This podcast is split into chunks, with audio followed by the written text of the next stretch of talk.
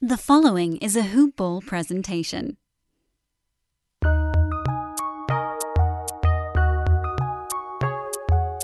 Welcome to the Fantasy NBA Today podcast.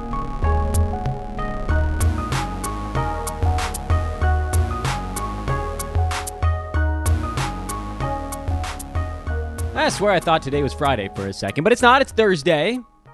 Welcome to the show, July the 15th, show 44 of the fantasy off season. It's Fantasy NBA Today. I'm your host, Dan Besbris. This is a hoop ball presentation. Welcome, welcome to the pod. Got a few of you guys that hit me up about the uh, MyBookie offer I threw out there again this week, so I'll go ahead and start the show with that. I uh, basically it's the same kind of thing. Uh, effectively, if you want to get started doing some betting, come to me on Twitter at Dan Besbris. Just let me know, hey, I want to I want to dabble. I've got cash for you to mess around with. Brand, it's got to be brand new though. If you guys have been betting for ages, I don't have. You're you're you're in it to win it at that point. You probably already taken advantage of some of our promos. But if you're just looking to get started, we will literally give you money to gamble, just to play around with a little bit. No strings attached, no promos, nothing. It's easy.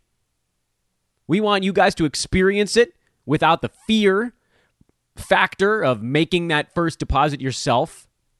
And I think our partners over at MyBookie, they would probably be happy to know that we're introducing folks to this universe that I think a lot of people were intimidated by for a long time, and with good reason.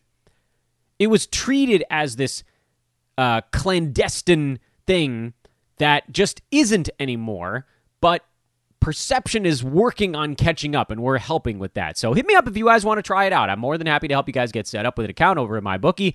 And I, personally, Dan Besbris, on behalf of Hoopball, will make your initial deposit for you. So hit me up on Twitter if you want to do that. It's again at Dan Besbris, D A N B E S B R I S.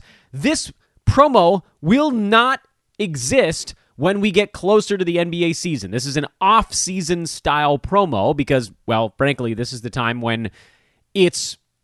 I'll pull back the curtain. It's a little bit more difficult for us to reach out to you guys because listenership on things and readership on things is just down right now because fantasy isn't happening.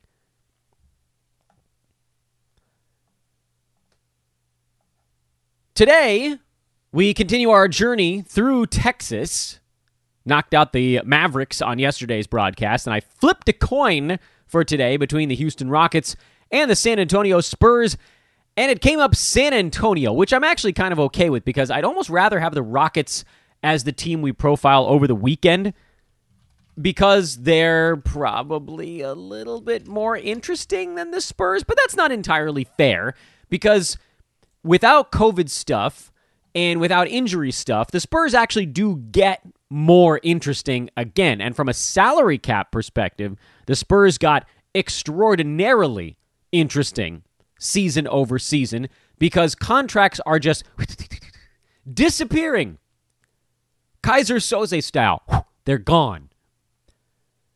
The Spurs, four of their five biggest contracts are off the books as of whenever the hell that deadline is. I don't I don't remember when it all becomes official. DeMar DeRozan, free agent. Rudy Gay, free agent. Patty Mills, free agent. LaMarcus Aldridge, cut mid-season. DeMarre Carroll, they still owe him a million dollars, but effectively that was nothing. And so now San Antonio, they only have about $59 million or so on the books going into next season. This leads us down a few different pathways. I want to talk about that, the broad idea of the pathways this could go down, and then we're going to break it down on a player by player basis the way we always do. From a broad perspective, the Spurs are not going to look in October the way they looked three months ago, two months ago in May. They're just not. DeMar DeRozan was the highest usage guy on that team, and he's gone. LaMarcus Aldridge was for many years a high usage guy on that team, and he was gone by midseason and then retired. The youth movement is movement, excuse me, is fully in effect in San Antone. But we have to take all of this with a grain of salt. The the grain of salt being they've got two guys in San Antonio that are more or less locked in. Those guys are DeJounte Murray, who signed for three more years at about 16 mil a pop, and Derrick White, who's signed for four years at about uh, 17 or so million a pop. So those two guys, young, White is 27, Murray is 24. Those guys have a job on this team, and it's going to be to do a whole bunch of stuff. And we'll talk about that momentarily. Everything else is a bit up in the air. The Spurs seem pretty excited about Keldon Johnson. He played a ton of minutes this last year. Didn't do a lot with it fantasy wise, but did play a ton of minutes. They seem to like Jakob Poeltl. He was part of the return, remember? He's been there for a while now. Uh, that the Spurs got way back when, and he's signed for two more years at about $9 million apiece. But here's the thing as much as I personally have pushed Jakob Poeltl on you guys, and Brewski did it even before I did here at Hoopball, his job isn't secure for next season. There are significantly better centers available on the open market. Well, maybe I maybe I shouldn't go so far as to say on the open market, but there are better centers available around the NBA, and if the Spurs decide they want to spend some of their cash on a center, then Poeltl might lose his job. I would still venture to say that if you're San Antonio, you've got a bunch of glaring needs. If if we hypothetically assume that DeJounte Murray and Derrick White are the starting backcourt going into next year, the three, the four, and the five are all still sort of floating. Let's assume Keldon Johnson basically plays the four for this team. That leaves the three and the five. And if Poeltl's your five, then that would only leave the three. Small forward spot. Uh, you might see a you more more Devin Vassell this coming season. I would guess that you would. He's still on his rookie deal, and they've got him with team options until the end of time. Lonnie Walker played a fair amount this last year. And that's probably about as far as you need to bother going, just sort of based on who played minutes last season that may continue to see minutes this coming year. But someone's coming in. The Spurs are going to sign somebody. It can't.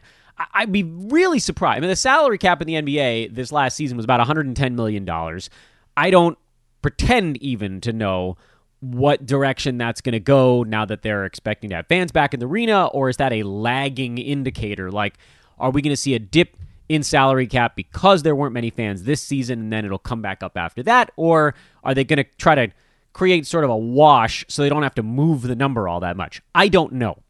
Let's just assume it stays relatively close to 109. That gives the Spurs almost $50 million to spend on stuff. Are they going to get a superstar? I doubt it. So you're probably not going to see the Spurs put 25 to 35 million dollars into one player, which means if they're spending and they can teams can stay under the salary cap by a certain amount. They can't go too far under the salary cap. That's the floor. But they're still going to have to spend probably some 20, 30 ish odd million dollars, maybe more. And that's going somewhere. So you'll see a $10 million guy, you'll see an 8, you'll see a 12, you'll see things like that. Those might be dudes that the Spurs end up playing next year. They might bring Patty, Patty Mills back. So if he comes back and takes a whole bunch of three pointers, they might bring Rudy Gay back. And that stuff all does cloud things up a little bit. But as we take that contract information and apply it going forward, I believe the two biggest things, maybe even three if you want to call it, if you want to lump the center position in, the three biggest things that are going to shape the way we look at San Antonio for next year are one, and this is the biggest, and there's nothing close. DeMar DeRozan off the books, and he's almost definitely not going back to a team in something of a rebuild.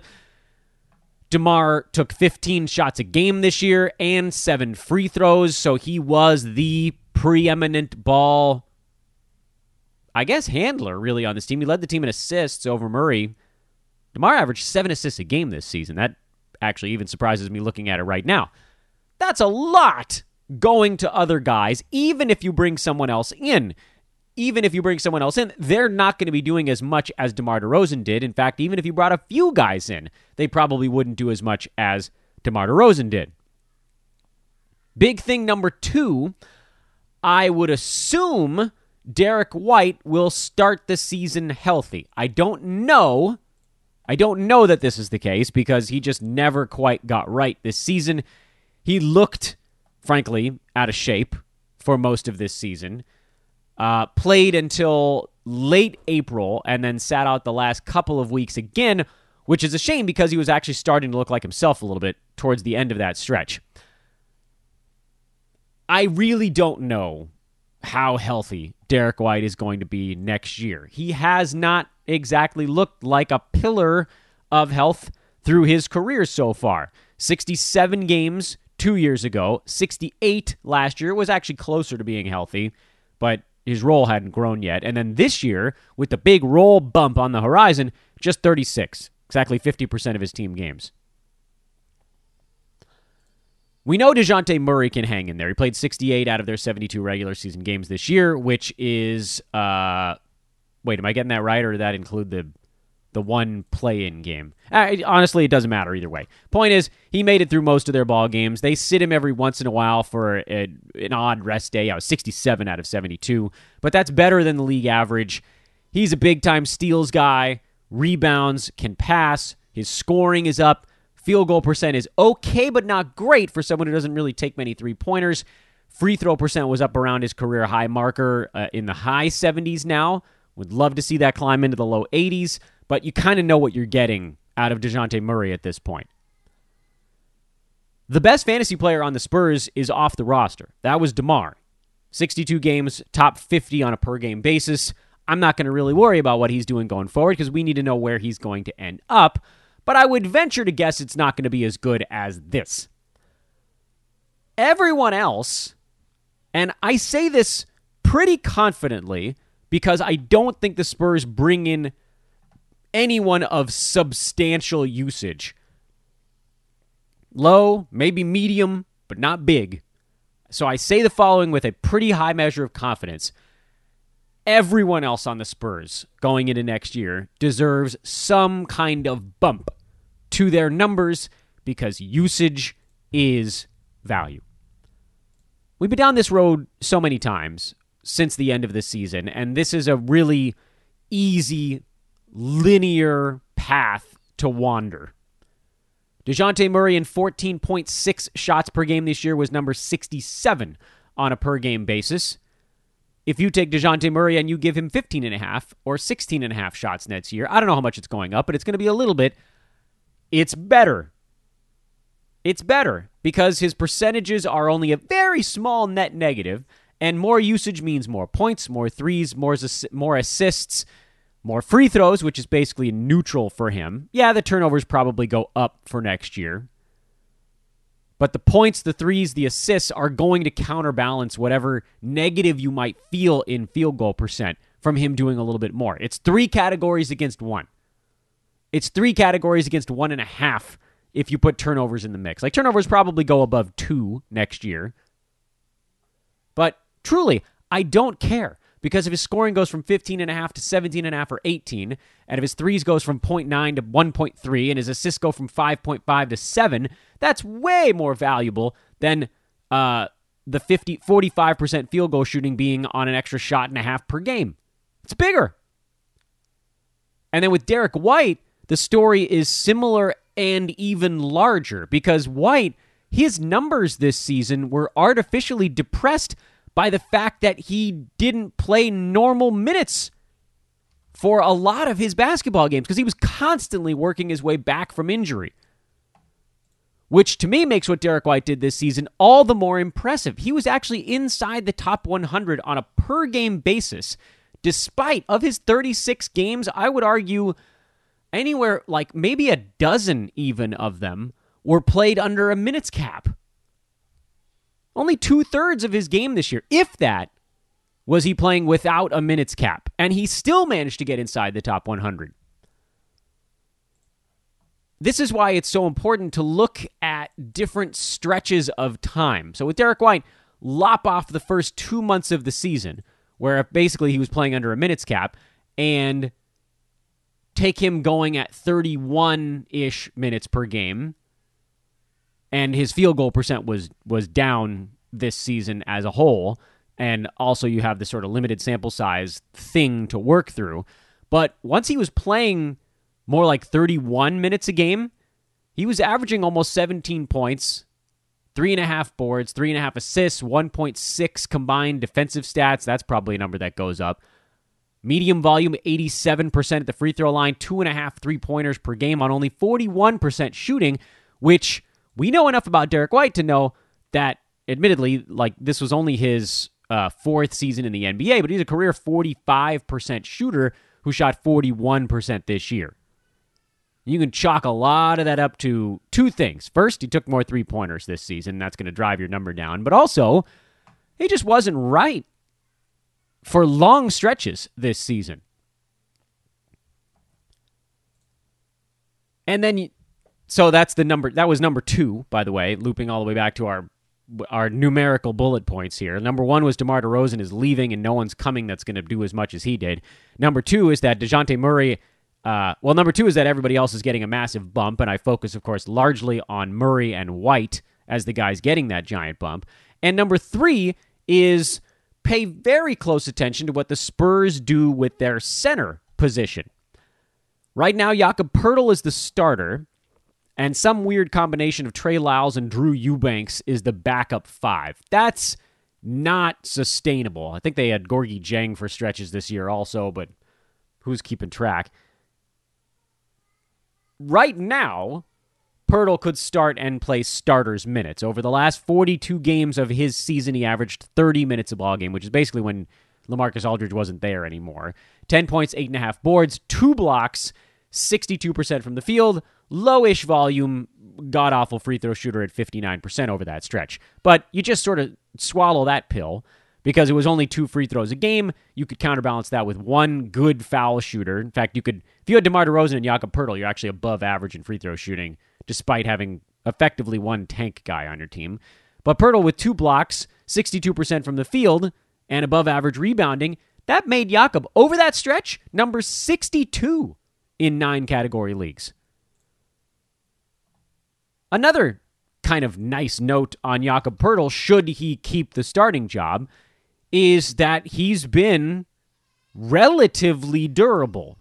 With small exceptions, he never really has had the kind of large workload that he saw in the second half of this season, but he played 69 out of their 72 games this year, 66 out of their, what, 71, 72 games last year, uh, 77 out of 82 the previous year in San Antonio, all 82 for Toronto four years ago. I think you can effectively give Jakob Poeltl the 10th category, which makes him a really nice draft pick in head to head leagues as well, because you can count on him. Head to head leagues really, it values the can you count on me aspect of the ball game. Over the entire season, if you include the games where Poeltl was playing backup center to LaMarcus Aldridge, he was number 94, played in 69 out of those 72 games. By totals, he was number 59. If he's rolling at a mid 60s clip and missing only I mean, less than 5% of his team's basketball games. That puts him in the top 40 by totals. So as a starter, he'd be he'd be in the 30s. Would be my guess by totals this coming season. I remain skeptical though that the Spurs don't bring in someone, even a backup center that could log 22 minutes per game as opposed to again what we just saw from Poeltl, which is when the guys behind him were Clunk City, well, Bebop and Rocksteady, uh, he was playing 30 minutes a game. So I don't know that he gets back up into that 30 threshold. That's a top 60 fantasy player in 30 minutes a game. 26 minutes a game, you're probably looking more like a top 80, top 85, top 90. But with that durability, that makes him a guy that, again, probably pushes into the 60s by totals over the course of the year. The way that this plan gets completely detonated, the way we jam some Acme brand TNT and light the fuse, is if the Spurs bring in a starting center, because then you're staring right down the barrel of a timeshare. So I don't think they're going to move Poeltl back to like a 19 minute role. He probably keeps at least 22 in a worst case scenario, which means whatever they do bringing someone in, it's going to have to be someone like a Nerlens Noel that could get it done in only 24, 25 minutes a ball game. I don't know what other centers they might be looking at. The Spurs don't strike me as a team that desperately wants to bring in a veteran that's demanding minutes and touches and basketball because as long as it feels like Jakob Poeltl's been around, he's still actually only 25, so he can kind of be part of this young team core even if he's not as impactful or frankly basketball interesting as a DeJounte Murray or as a Derrick White might be. Moving beyond those guys, the only other name I'm keeping tabs on is not Keldon Johnson. You guys heard me clown on him throughout the second half of this season. He was vastly overrated because he got off to a good shooting, high scoring, fat rebounding start this year, but it really all came apart. I think you can blame some of it on COVID. He missed some time right around the All Star break dealing with that, and I don't like was he actually the same after that stretch? You can make arguments either way. Rookie Wall. Uh, wait, he wasn't a rookie. He's a second year guy, wasn't he? Yeah, second year guy who who only played 17 games last year. So he was like a rookie plus this season. May have hit a wall. Number of three pointers went up this year. As a percentage of total shots, they didn't, though. His field goal percent dropped from 60% his rookie year to 48%. This season, free throw percent was down at 74. Decent rebounder, averaged six a game in 28 and a half minutes, but just really didn't do anything to separate himself. He was the epitome of a points league waiver wire guy 13 points, six boards, two assists, no real defensive stats to speak of, and one three pointer. He would have to get a ton better from a fantasy standpoint to make waves in a nine category or eight category, or frankly, even a points league at this point. His free throw percent would have to get markedly better. Did I screw up his number on free throw percent? No, he is 74. Um,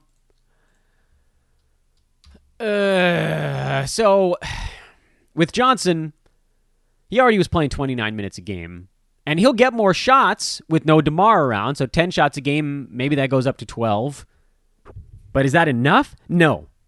I can answer that question quickly for you. He was number 195 in nine category leagues. An extra two shots a game doesn't get him into the top 100. You know what does? Getting his combined steals and blocks from 0.9 to about 1.5. And I don't see that happening. That just doesn't seem like it's his fantasy game. He's going to need to do the Brandon Ingram. You're going to need to see field goal percent stay while threes go up, steals go up, blocks go up, and free throw percent goes up. That is pretty damn rare.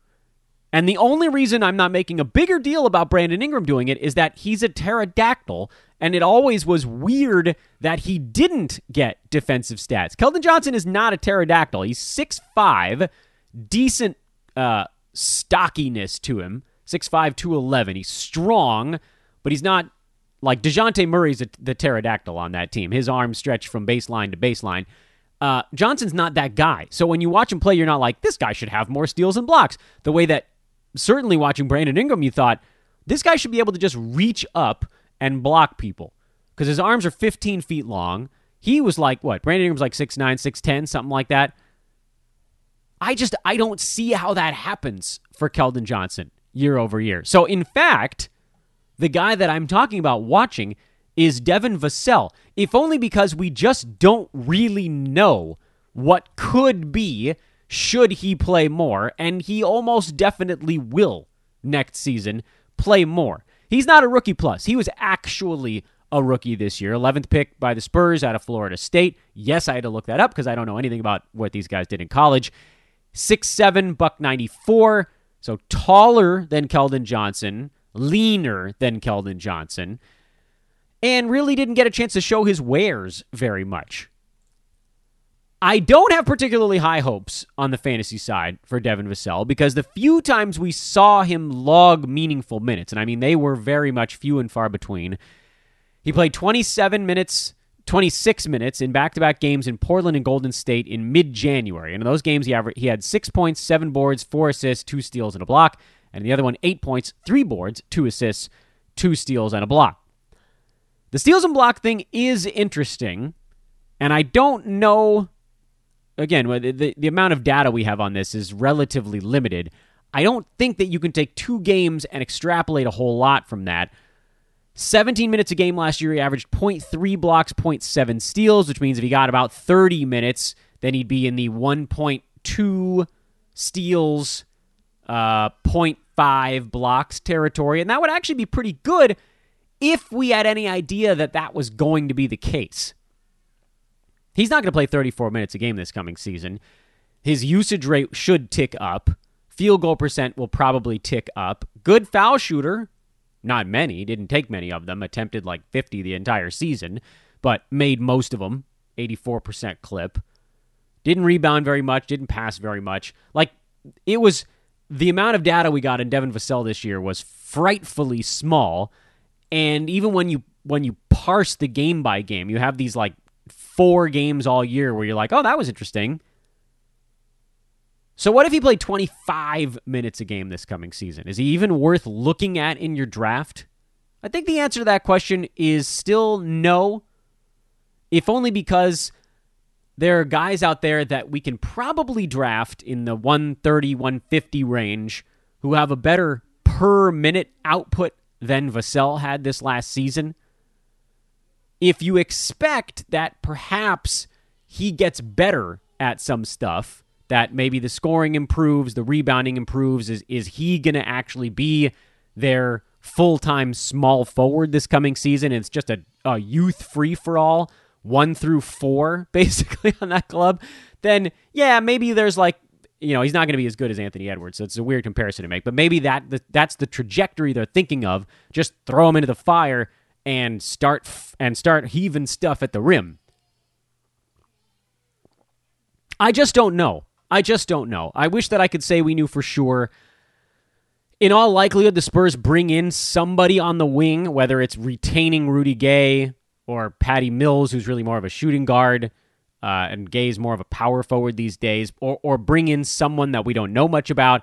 Some of their salary cap is probably going to go towards shoring up the wing because guys like Keldon Johnson, third year guy with not much experience, uh, the the guy we were just talking about just a second ago, Devin Vassell, is going to be a sophomore player in the NBA. Lonnie Walker feels like he's been around for a while, but it really hasn't. He was drafted what three years ago at this point. So next season will be his fourth in the NBA. He'll play, but he doesn't have much in the way of fantasy game. It's all three pointers and nothing else. If I had to guess, if I had to guess, and there, this is just more an exercise than anything healthy at this point. If I had to guess, uh, none of these guys none of these fringe players clear the hurdle for fantasy value next year because there's going to be enough of a logjam that it just won't get done. DeJounte Murray and Derrick White will, certainly on a per game basis. Can't speak to how healthy either of them stays, but Murray, you'd assume, stays somewhat healthy. And then Jakob Poeltl is the giant question mark. Is someone going to come in and take his job? My favorite play on the Spurs for this coming season is probably Derrick White because he missed so much time. He was a bit out of shape, a little bit overweight, probably because he couldn't get his conditioning up while hurt all the time. And just, he had one of those stretches this year where, where kind of everything that could go wrong did. And I wonder, do people see the number 96 on his per game marker ranking this year and think, this is who he is? Because if so, then we're sitting on a gold mine. If if that's the case, then he'll be one of the first names in the Dan Besbris non-boring value squad because he's not old enough to put him in the old man squad, guys. Although he is older than some of the other dudes. He was wasn't he drafted? I think he played four years of college ball, didn't he? And he's been around now. This was his fourth NBA season. It, it just doesn't feel like that because he's been so banged up, and it's been last two years have been so damn weird. The Spurs have been in kind of this rebuild limbo for a couple of seasons now. But like, if you look at the Derrick White numbers, when he was mostly healthy two years ago and only played 26 minutes a ball game, he was at 10, 3, and 4 with a steal and 0.7 blocks. If you assume that healthy Derrick White gets you back somewhere into that territory in more like 30 or 32 minutes a game with the DeMar DeRozan bump, meaning his usage gets kicked into high gear and he's taken like 14 shots a game this coming season, Derrick White actually has top 50 fantasy upside because you could be looking at like 17, 3, and 4 with almost two defensive stats and two three pointers. And I'm betting he gets drafted between 80 and 110. Where exactly in that range, I don't know, but I'd be very surprised if you saw Derrick White come off the board before the end of the seventh round, basically. And then with Jakob Poeltl, uh, he'll be someone that probably gets drafted near 100, even if they don't bring someone in.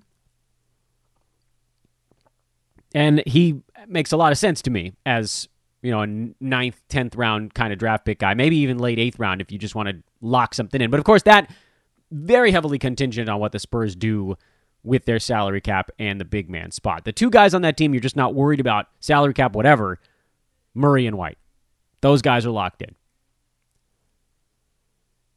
Tomorrow we'll break down the Houston Rockets. That'll carry us through the weekend. I might try to squeeze two teams in because we're going to run out of time to do all 30 before free agency sets. Or maybe we just do these shows uh, when we have a day where a bunch of free agents don't sign. Oh, also, uh, burying the lead a little bit on today's show, the uh, Bucks tied up the finals, two games apiece. Talk more about that on tomorrow's show. And Kawhi Leonard had a partial ACL tear. They did finally come out and give the news on that. So he now which is a damn shame because Kawhi Leonard was one of our easy winners, drafted at like 14 every year and just dominating it. He's way off the list. And Paul George should be way on the list all of a sudden. Even if he misses 20 games, Paul George should outperform his marker. Uh, and we're going to want to take another long look at the Clippers for next season. Uh, maybe we'll do that on tomorrow's show as well. But we're going to wrap this one up. Wanted to keep this uh, in the 30 to 35 minute range. Tomorrow, again, we'll talk more about a little bit of a Clippers redux Houston Rockets finals, and that'll be your Friday weekend edition of the show. I'm Dan Besbris at Dan Besbris on Twitter. Hit me up if you want to be a part of our uh, sports betting adventure here. Oh, and I got to tell you about the Hoopball loyalty program on tomorrow's show as well. Remind me, we got tweets about that going out. Uh, basically, effectively, the, the short version is prices are going to be going up. And if you get in on any of our membership plans, Fantasy Pass, DFS Pass, Wager Pass, Hoopball 360, whatever, you can lock in that price forever. If our prices go up this year and next year and whatever, you keep the same one the whole way through. Grandfathered for life. It's pretty cool. I'll tell you more about that on tomorrow's show, but definitely check that out. Uh, links are floating around on Twitter right now as well. Enjoy your Thursday, everybody. We'll talk to you tomorrow. Big show, actually, for Friday. Later.